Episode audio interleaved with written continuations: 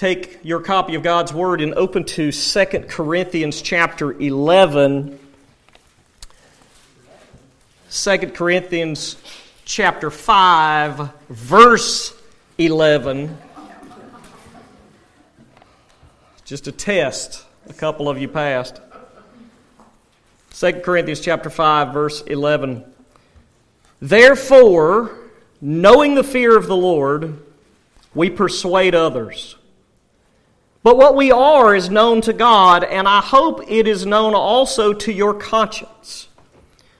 We are not commending ourselves to you again, but giving you cause to boast about us, so that you may be able to answer those who boast about outward appearance and not about what is in the heart. For if we are beside ourselves, it is for God. If we are in our right mind, it is for you. For the love of Christ controls us, because we have concluded this that one has died for all, therefore all have died. And he died for all, that those who live might no longer live for themselves, but for him who, for their sake, died and was raised. We'll stop there for this, this sermon.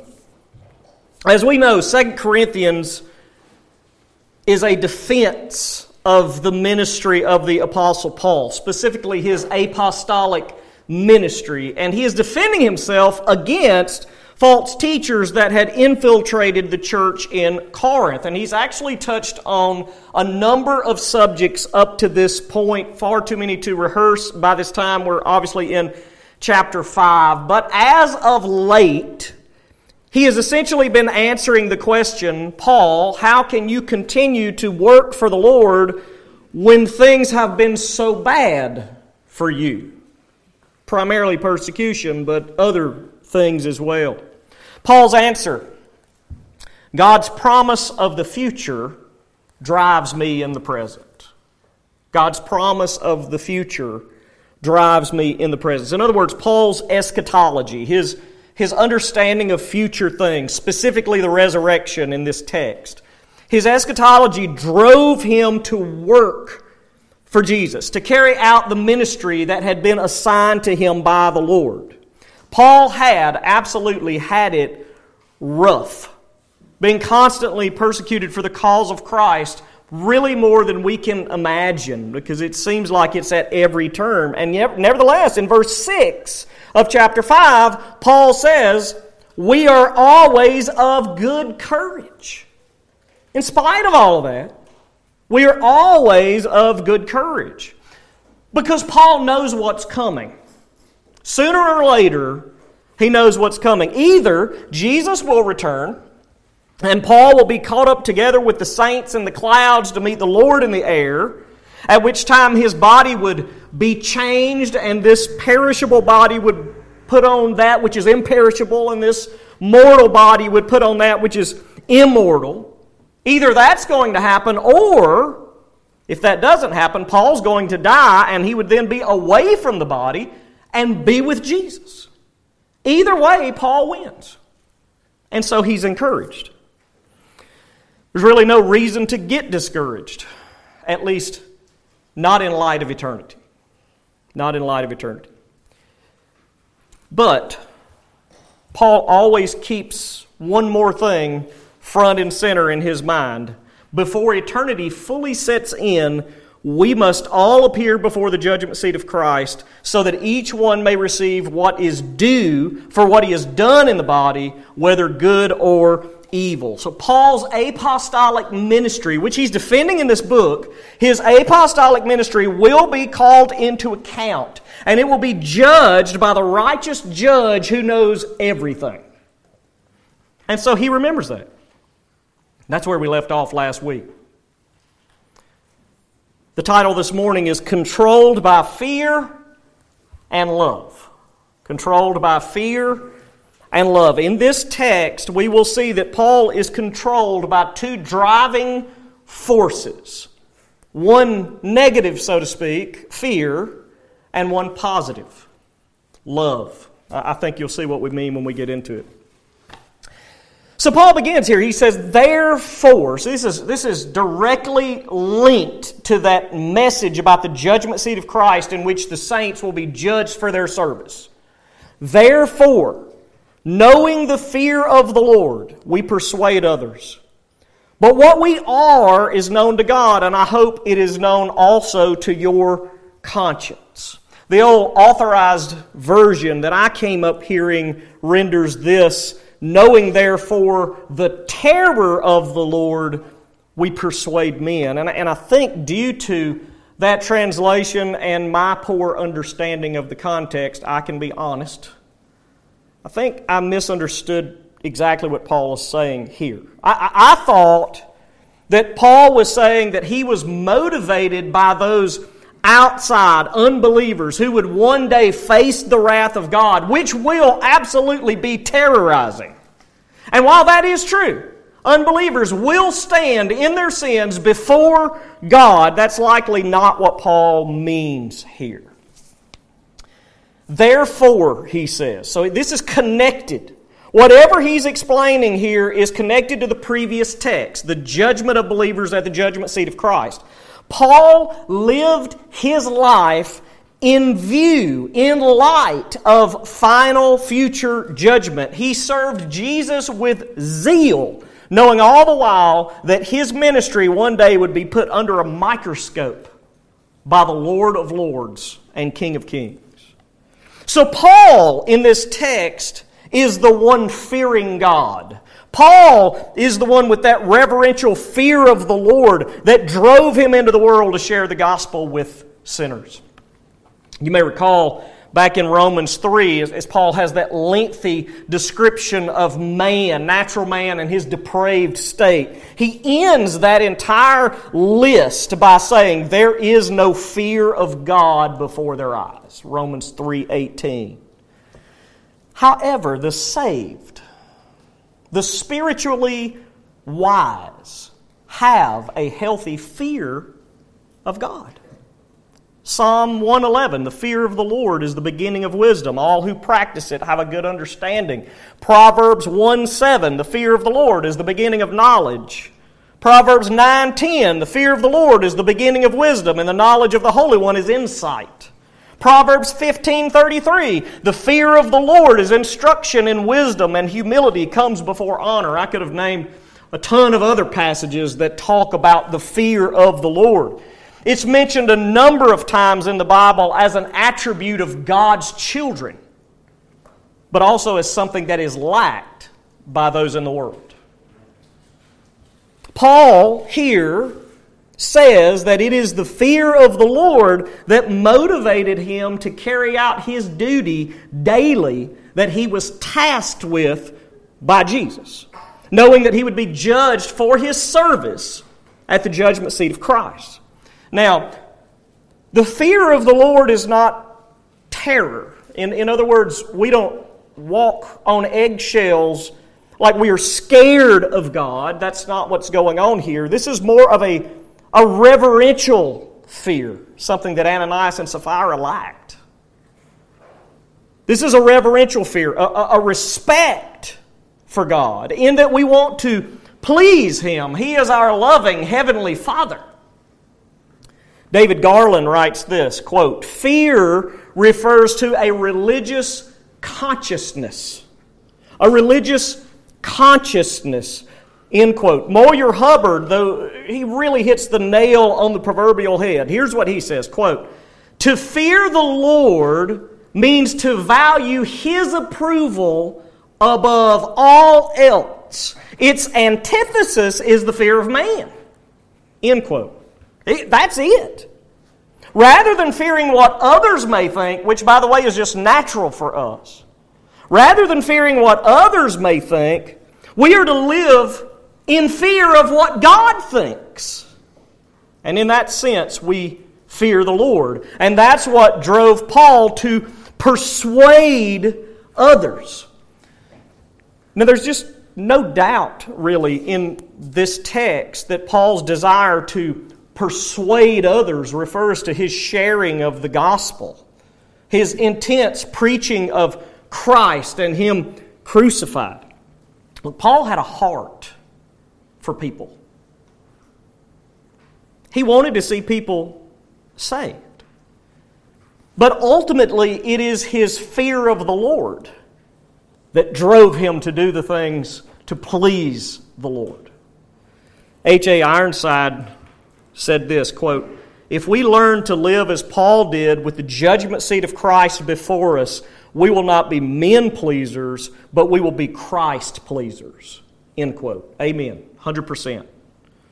And despite the accusations leveled against Paul by the false teachers, and regardless of the fact that some of the members of this church apparently believed those accusations, Paul writes, But what we are is known to God. What we are is known to God. Paul found great comfort in knowing that God knew he was a man of integrity. He was, he was sincere. Even if nobody else in the world knew it, Paul knows God knew it. That said, he did hope that this letter would convince the saints in Corinth to at least examine their conscience. Right? So they knew exactly how Paul had lived among them for 18 months. Just look back at how I acted when I was there, Paul says. I, I, know, I know I've talked about conscience before, but I'm reading a book on conscience, and so I feel like I should mention some things about conscience. Let me offer a really quick explanation. First, God gave us a conscience as a blessing. It guides us in decision making. We make judgments in ourselves of whether our actions are right or wrong. That's what a conscience is. But our conscience is not a perfect guide because we're fallen. Let me explain. For various reasons, mainly the result of religious baggage that most of us carry around, our conscience can actually tell us we're doing something wrong when we aren't, biblically. We know this because we studied 1 Corinthians before we got into 2 Corinthians. And if you'll recall, some of these saints actually were reluctant to eat meat because they believed that it had been sacrificed to an idol at some point in the past. And here's what Paul said to them he describes those people saying, Some, through their former association with idols, eat food as really offered to an idol, and their conscience, being weak, is defiled. Food will not commend us to God. We're no worse off if we do not eat, no, no better off if we do. In other words, Paul says meat is just meat. You're not better off if you, you know, don't partake, you're no better off if you do. But there were those with a weak conscience that just could not get past it. They were convicting themselves that it would be wrong, when in fact it wasn't. Their conscience was not a good guide because their conscience wasn't calibrated properly. They did not need to violate their conscience. Paul's not telling them that. But they did need to calibrate their conscience to the Word of God. So our conscience takes work, it needs help. Now, on the flip side, a person's conscience can actually become hardened to sin. And it can be taught to approve something which is actually biblically wrong. That's going on in our world today. I mean, we live in a day when professing Christian people are approving of all kinds of things that God actually clearly calls sin. And you may hear those people say something like, Well, I'm not convicted about it, as if that's somehow the final authority of right and wrong, your conviction. So their conscience may not bother them, but that doesn't mean they're innocent. It means their conscience, like the weaker brother, is not calibrated to the Word of God either. 1 Timothy 4, Paul's referring to false teachers, and he says that their consciences are seared. So, look, a conscience is a great blessing to us. We shouldn't violate our conscience, but we must be working to bring our conscience into harmony with the Word of God. Martin Luther, when he stood trial before the Diet of Worms, he responded to the demand that he recount all of his writings like this. Here's what he said quote, unless I am convicted by Scripture and plain reason. I do not accept the authority of popes and councils, for they have contradicted each other. My conscience is captive to the Word of God. I cannot and I will not recant anything, for to go against conscience is neither right nor safe. God help me, amen. End quote. He's on to something. I don't think every belief that Martin Luther had was captive to the Word of God, because I think he was wrong on a number of things. But in this particular arena, he was right. So I've actually been reading that little book I mentioned. It's, it's a book on conscience. It, it, the name of it is Conscience, What It Is, How to Train It, Loving Those Who Differ. Good read. You ought to pick it up. Written by Andy Naselli and J.D. Crowley. Here's what they say about conscience. Quote, because God is the Lord of your conscience, He expects you to mature. He expects you, as a matured believer, to gradually adjust or calibrate your conscience to match God's will as Scripture reveals it. End quote. Amen to that. That's exactly what we need. Now, the problem in Corinth is that their consciences weren't calibrated to the actual truth. And they were siding with the false teachers over the Apostle Paul, whom they knew very well. And so Paul is asking them to calibrate their conscience to what they had seen of him his zeal for God, his love for people, his integrity in life, so on. All right, that was three little sermonettes from one verse, so we better move on. Verse 12. We, we are not commending ourselves to you again, but giving you cause to boast about us, so that you may be able to answer those who boast about outward appearance and not about what is in the heart. Now, Paul just says, in layman's terms, look, I'm not going through the interview process again. I remember when Steve Spurrier left the University of Florida as the head football coach, and he went to coach in the NFL and fell pretty flat when he got up there. Well, when he was escorted out the door from the NFL, Florida was hiring a coach again. They were in the middle of a hiring process. And they asked Steve Spurrier, Well, you can put your name in the hat, but you're going to have to go back through the entire interview process again. And Spurrier, still to this day, is probably the best coach Florida has ever had. to be like our Bear Bryant at Alabama.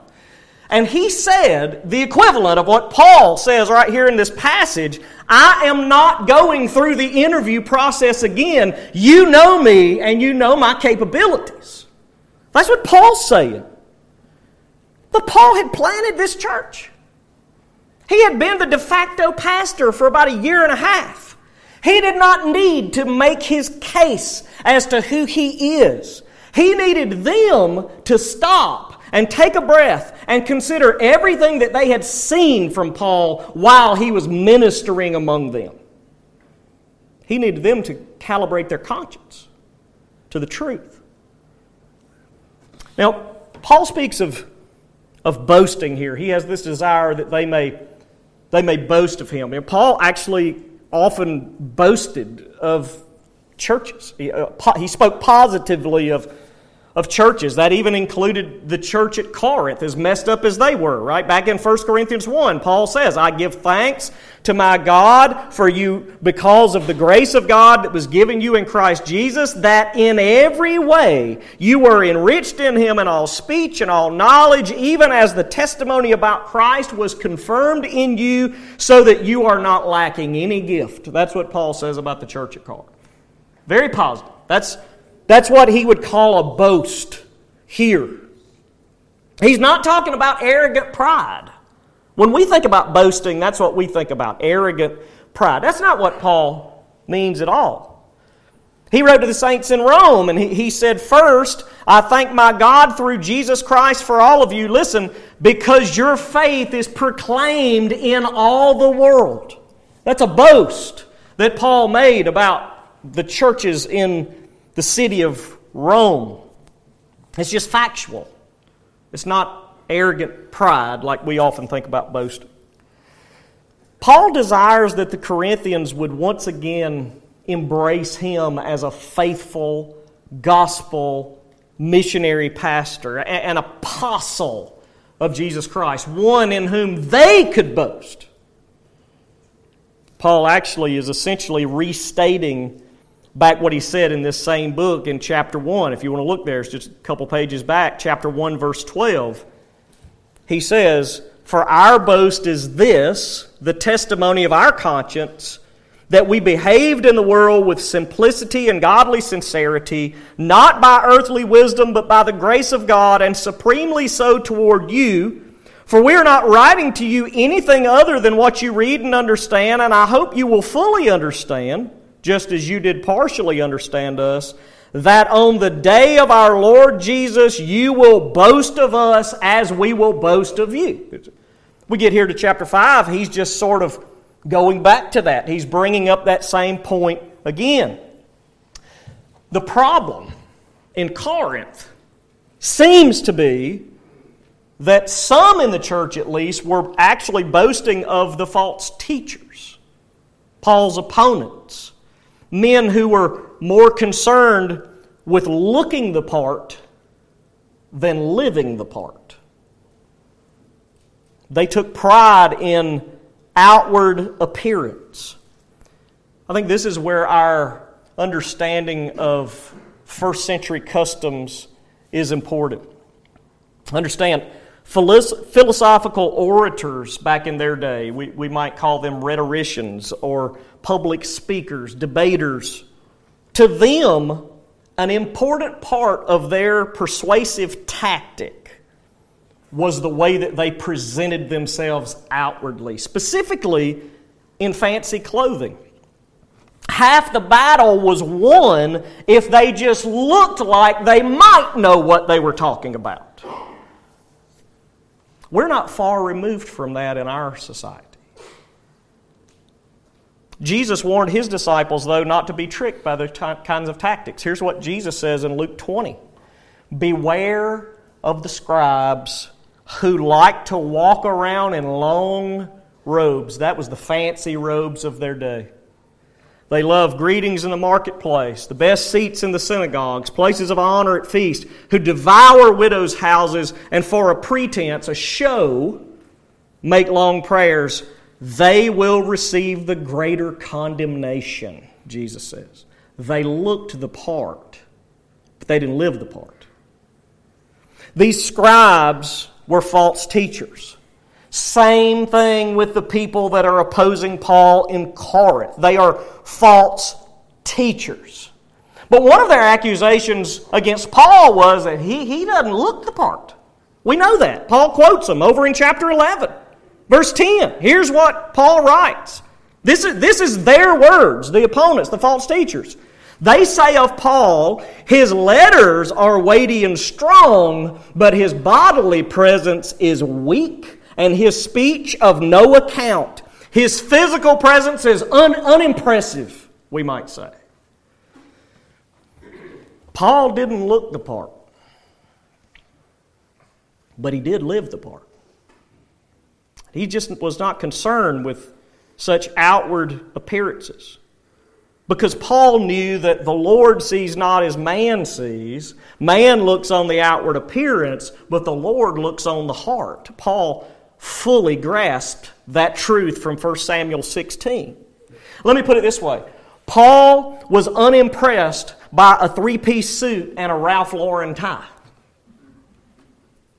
He simply wanted to preach the truth of God's word faithfully because that's what matters to God. I think I've told you before, I, would much rather listen to a guy in a pair of jeans, a t shirt, and flip flops rightly handle the text of Scripture than a man in a designer Versace sport coat who couldn't preach himself out of a wet paper bag. But this is something we actually need to grasp. Because we have a way in our society of presenting ourselves as if we're an authority when we aren't. But I have no authority in this pulpit. The only authority is the text. And if I misrepresent the text, I lack all authority. And that's what Paul is driving at here. God is far more concerned about our heart, our motives for ministry. And so we need to serve Him and serve others with a thankful heart. Our motives should flow out from that. Then Paul says in verse 13 For if we are beside ourselves, it is for God.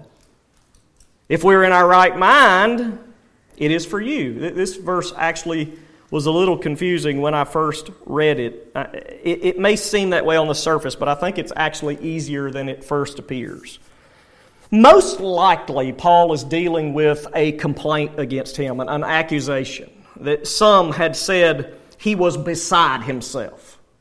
For if we are beside ourselves, actually, the Greek, the Greek word here rendered beside ourselves is the same word used that the, that the crowds used during Jesus' ministry to say he is out of his mind. Same, same word here. Some apparently were saying that Paul had lost his mind. And so it says, though Paul is saying, look, even if I have lost my mind, as some have said of me, I'm doing it for God, and He knows my heart. That's the point. But Paul had not lost his mind. That was a false accusation. Paul wasn't out of his mind at all. He was actually speaking the truth with perfect clarity. And what he was speaking was good for the saints in Corinth.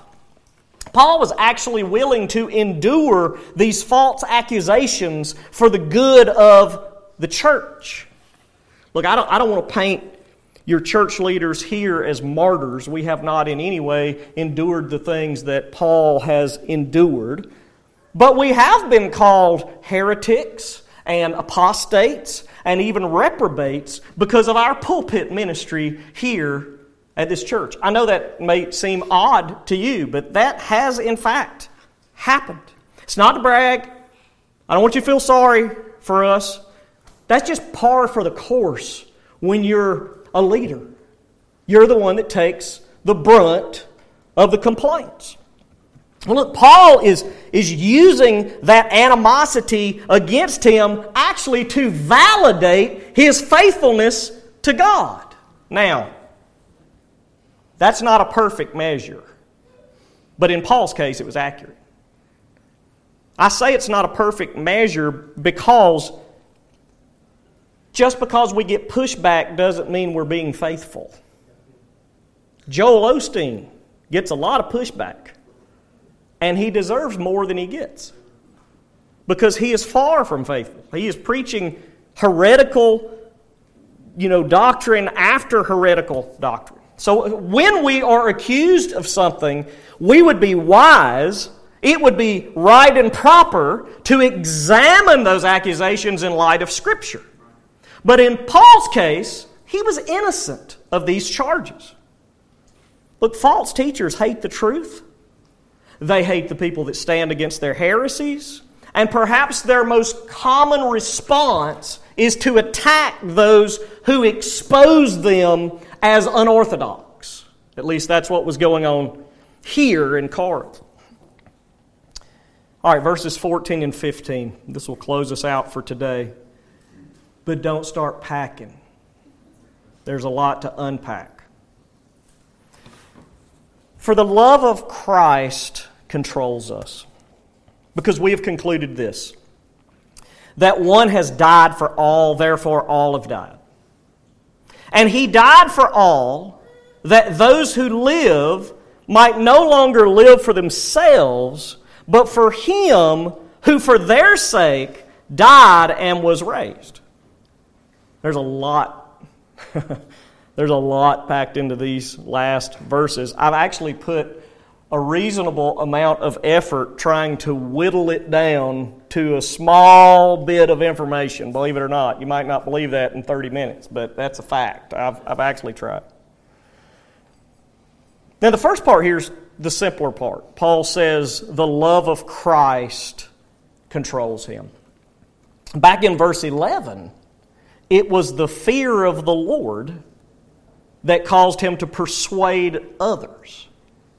In other words, the knowledge that he would one day stand before the judge of all the universe to give an account for his ministry drove him to daily, faithfully serve Jesus. But here, rather than the fear of the Lord, it is the love of Christ that encouraged Paul. It's the love of Christ that controlled his actions. So, this text that we're looking at today offers two driving factors in Paul's life. Again, one negative, so to say, and one positive the fear of the Lord and the love of Christ. He was driven by both of these things. Look, Paul never lost sight of Christ's love for him. He never forgot the man he was before Jesus saved him on the road to Damascus. In his letter to the churches in Galatia, Paul writes, I have been crucified with Christ. It is no longer I who live, but Christ who lives in me. And the life I now live in the flesh, I live by faith in the Son of God who loved me and gave himself for me.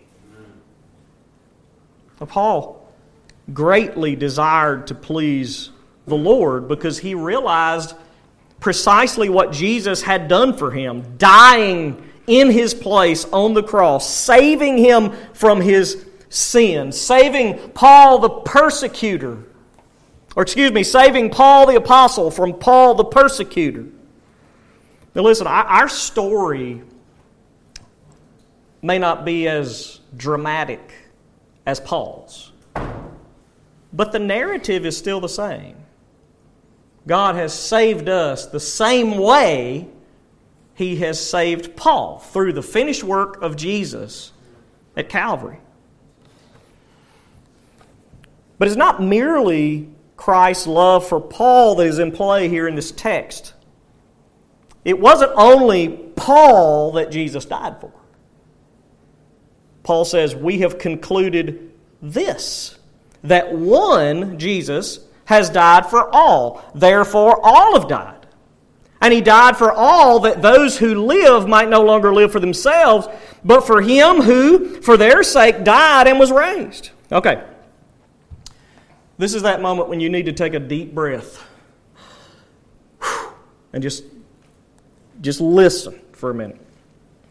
The atoning work of Jesus is rarely discussed in any depth in pulpits today. It's just viewed from ground level. You know, John 3:16. There's a lot more to the work of Jesus on the cross than that. But for instance, 2 Corinthians 5, right? But here we are. This, this verse actually requires me to be clear. Otherwise, we live the unbelieving world in, in a state where they may actually find solace in their unbelieving sinful condition. And we don't need to leave them there. They need to know what's at stake. What I mean by that? Well, let's give some background. In Romans chapter 5, Paul is very clear that all humans died with Adam at the very moment that he ate the forbidden fruit in the Garden of Eden. Therefore, just as sin came into the world through one man, and death through sin, so death spread to all men because all sinned. In other words, when Adam sinned, we sinned in him. He was the corporate head of mankind. Some would, would use the term he was the federal head of mankind at that time in the garden. Well, the world today naturally stands condemned before God in Adam. And many millions, billions no doubt, will stand before God in the final judgment with Adam as their head, their representative. And they will be condemned to pay for their own sins throughout eternity. However, there's another Adam. There is a true and better Adam that we just sang about a few moments ago.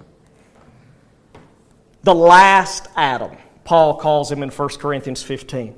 And those of us who believe in him, Jesus, right? He's the last Adam. All of us who believe in him stand with him as our head, not Adam. But the greater Adam, Jesus, is our head, and we are justified in him. We are declared righteous before God in him. In other words, when he died on Calvary's cross, we died with him. You see, there's, there's two groups in this world those who stand in Adam and those who stand in Christ. Again, Paul said, I have been crucified with Christ. Well, he's referring to that here in this text before us this morning. So, look, it's easy to get thrown off by the word all in verse 14 because we don't often stop and consider what we're reading. And furthermore, we are a generation of proof texters that rarely ever even think about context, especially if it's some of our favorite verses. Look at verse 15, though. And he died for all, that's Jesus, right? Jesus died for all, that those who live might no longer live for themselves, but for him who for their sake died and was raised. Who's the all in verse 15?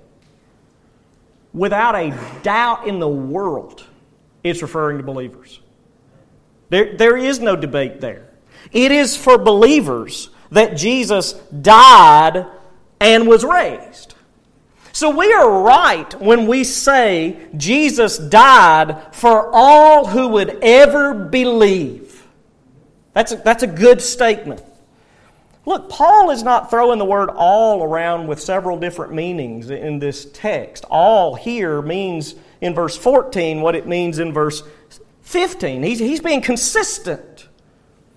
Contextually, then, the all in both of these two verses refers to believers. Now, that makes perfect sense as we understand the representative work of Adam in the garden and the, the last Adam, Jesus, right? We all stand in one of those two men. The writer of Hebrews puts it this way Hebrews 10 14. For by a single offering, Jesus' work at Calvary, He, Jesus, has perfected for all time those who are being sanctified. He's not perfected everybody who ever lived. He has perfected those who are being sanctified by the, by the work of God so, what is Paul saying then in these two verses? Well, first, we as believers all died when Jesus died. That's what theologians often refer to as substitutionary atonement. In other words, Jesus died in our place. He was our substitute. He died in our place for our sins. When he died, we died. I've been crucified with Christ, Paul says in Galatians 2. Second, believers for whom Christ died should no longer live for themselves, but for him who for their sake died and was raised. Now, I could just point you back to our summer conference because we actually just had a number of sermons that examined the importance of the Lordship of Christ. Listen, we were not saved by the grace of God just to keep us out of hell. Now, we were saved to serve God. Or as Romans 8 says, to be conformed to the image of His Son. That's why we were saved. Look, if you made a profession of faith, you were you were baptized, you joined the church, but there is absolutely not even an inkling of desire in you to serve Jesus. You have no reason to believe that you have truly been converted. Paul makes clear here how those truly converted to Christ live, or at least try to live. I'm not suggesting any of us are perfect on this. I'm not even saying that this doesn't vary from child of God to child of God. It certainly does. Some bear a hundredfold, some sixtyfold, some thirtyfold. That's, that's biblical. But when a person is truly converted to Christ, there is a change. There is a different worldview. And so Paul desired to see people come to faith in Christ, knowing Christ has paid their debt, and to see them changed by the grace of God, compelled by the fear of the Lord and the love of Christ to serve Him and other people. That's what he desires. So I shared with you some rather deep theology there, but I'm going to expand on it just a little bit. This is the doctrine of particular redemption, it's often called, though I think I have come to prefer the, the name definite atonement, which says that Jesus, as our representative head, paid the sin debt of all who would ever be saved, all who would ever come to him by faith, all who would ever believe, while in contrast, unbelievers remain in Adam as their representative head. And for all eternity, they will be condemned to pay their own sin debt. You see the difference? This is serious language. Now, you may say, well, you're just being overly precise. Maybe. Maybe I'm being nitpicky. I don't think so, though. This is important. This is what occurred at the cross. This matters. So we need to attempt to speak with precision. Really quickly, I want to share with you something that John Owen wrote. He, he was an old English Puritan from the 17th century, something he once put together relative to this subject. I wish you had it on paper in front of you, I'd read it just straight as it reads, but you don't. So I'm going to rearrange the order of some of this stuff, but it's all his words. He wrote, The Father imposed his wrath due unto, and the Son underwent punishment for either all the sins of all men, all the sins of some men, or some of the sins of all men. If the first be the case, that is, that Jesus underwent punishment for all the sins of all men, if the first is the case, then why are not all men free from the punishment due their sins? It's a good question, I think. Logical question. God would never demand double payment for our sins. If we believe in Jesus, our sins were paid for by Jesus at Calvary. But if Jesus paid for our sins at Calvary, God's not going to again say, now you need to repay for them. Especially not when Jesus is one, the one who paid. If somebody went and paid your mortgage off, you'd probably expect the bank to not make you repay for that. We certainly expect more from the Lord of the universe. Owen continued If the last be true, that Jesus underwent punishment for some of the sins of all men, then all men have some sins to answer for. And so none are saved. Again, logically, he, he's correct. Then finally, Owen writes this quote, If the second be true, that Jesus underwent punishment for all the sins of some men, then Christ in their stead suffered for all the sins of all the elect in the whole world, and this is the truth. End quote. So, guys, look, we are in good company when we say Jesus died for the sins of all who would ever believe in him. Not only Owen, but the writer of Hebrews said the same thing. I quoted it earlier. He has perfected for all time those who are being sanctified. It's, it's the same thing that the Apostle Paul explains in this text. Even John MacArthur here writes, quote, If Christ died as a substitute for the whole human race, then every person who ever lived will be saved because their sins have been paid for and divine justice is fully satisfied. End quote. Amen.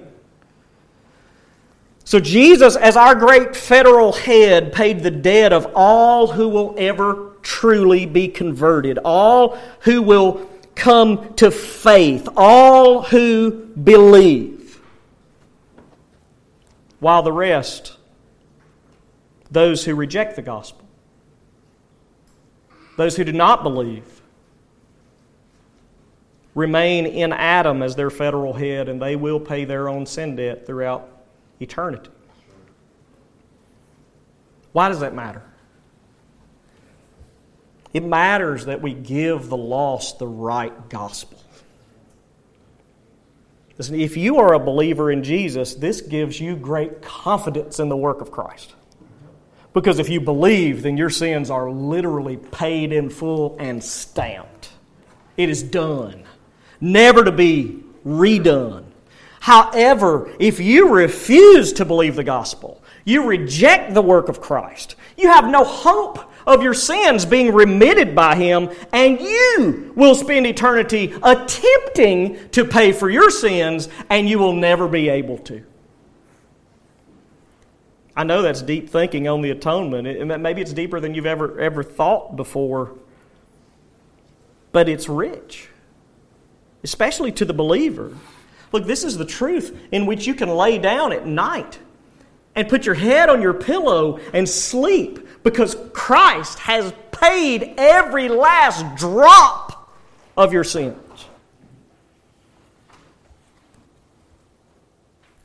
If you'd really like to hear more on this subject, if you really want to deep dive, there's a 14 part series on sermon audio by Mike Riccardi. I've told you about it before. He's an elder at Grace Community Church where John MacArthur pastors. The name of the series is Oh Perfect Redemption. It's, it's really good.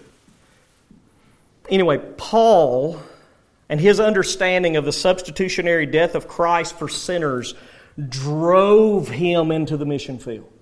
That's what he's saying.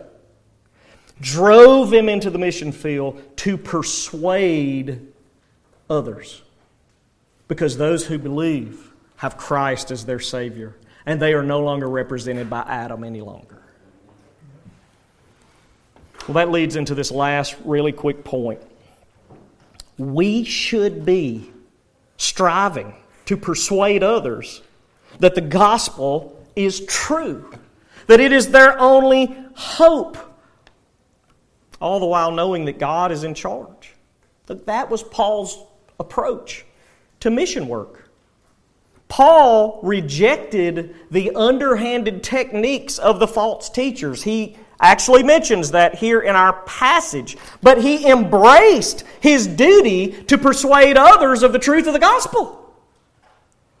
So let us be driven, like Paul, by the fear of the Lord, knowing that one day our service will be judged. And let us also be driven by the love of Christ, because he willingly took our place and paid our sins on Calvary's cross, a debt we would never be able to pay. Stand with me if you will.